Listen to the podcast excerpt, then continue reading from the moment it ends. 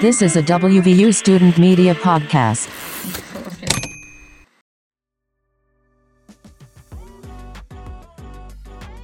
Hello, Mountaineers. This week we'll take a look at the WVU vaccine distribution, utility box murals, an in person commencement ceremony, and a student die in event. I'm podcast contributor Lindsay McNamee, and welcome back to another Monday in Morgantown.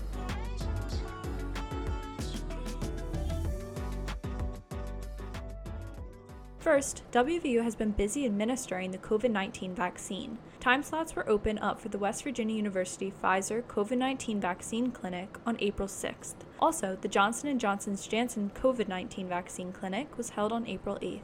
The university strongly recommends students and faculty pursue the process of getting vaccinated. If you are interested in scheduling for a vaccine appointment, there are instructions available on the WVU Return to Campus webpage. Students do not need to be a West Virginia resident to receive the vaccine, and it should also be noted that there is no cost or need for proof of insurance.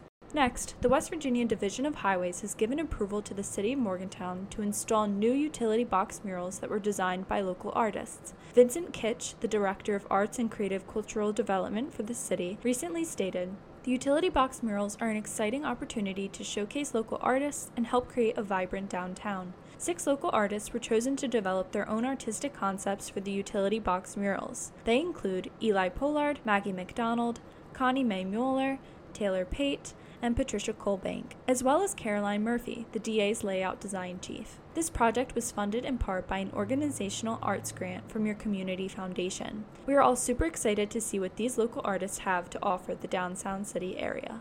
Furthermore, West Virginia University has recently announced that the in person commencement ceremony will be held on May 15th and May 16th at the Milan Puskar Stadium. The commencement will be set up into four ceremonies. The Office of the President has stated that ticket information will be available no later than April 19th, so make sure to look out for that. The university has also stated that masks and social distancing are required at this event, and students must register for the ceremony in order to attend. To take a look at the schedule of the event, check out thedaonline.com. Updates for the ceremony can be found online at graduation.wvu.edu. Finally, a die-in event was held outside of the Mountain Lair on Tuesday, April 6th. This event was hosted by the Student Association of Public Administrators in an effort to inform students about the importance of involving themselves in state legislation processes. This event offered a voter registration booth where students from West Virginia and students out of state could register. Shelby Johnson, a student pursuing a master's degree in public administration at WVU, stated that this group has been working hard to influence policy in the West Virginia legislature on a variety of issues. For more info, please visit the news update by Christina Rufo.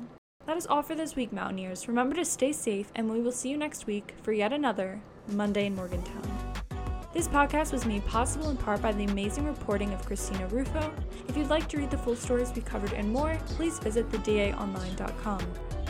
This podcast was hosted by Lindsay McNamee and produced by Abby Smith. To listen to more podcasts produced by the DA, visit thedaonline.com slash podcast. Monday Morgantown premieres weekly every Monday morning.